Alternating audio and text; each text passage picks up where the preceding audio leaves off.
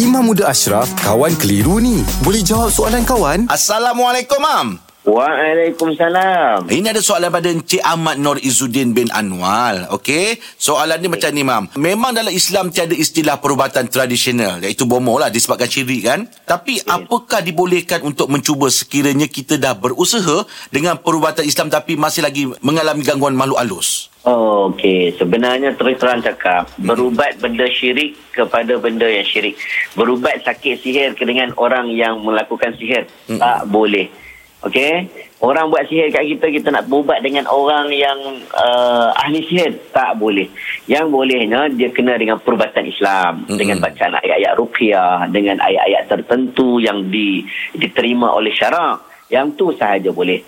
Jadi dia kalau kena dia kata ustaz saya ni dah pergi jumpa perubatan Islam tapi tak jadi. Mm-mm. Jadi saya nak jumpa bomoh yang yang tak betul lah. Mm-mm. Contoh. Apa hukum ni memang tak boleh sebab saya bagi contoh. Kita pergi hospital pun kadang-kadang kita merawat sekali dua tak sembuh.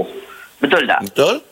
Ada ketika kena rawatan susulan. Yes. Tapi kita sabar sebab Mm-mm. benda itu ada ujiannya. Kita sabar, kita pergi lagi, kita pergi lagi, kita pergi lagi sampai kita sembuh.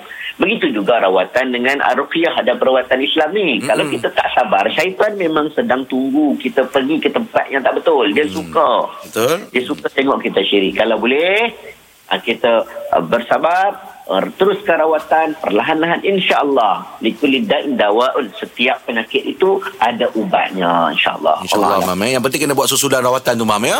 Betul betul. Okey, terima kasih, Mam. Alhamdulillah. Selesai satu kekeliruan. Anda pun mesti ada soalan kan? Hantarkan sebarang persoalan dan kekeliruan anda ke Sina.my sekarang. Kawan Tanya Ustaz Jawab dibawakan oleh Telekong Siti Khadijah. Raikan masa bersama tersayang dengan Telekong Siti Khadijah. Diskaun hingga 70% sempena year end sale mulai 26 November ini.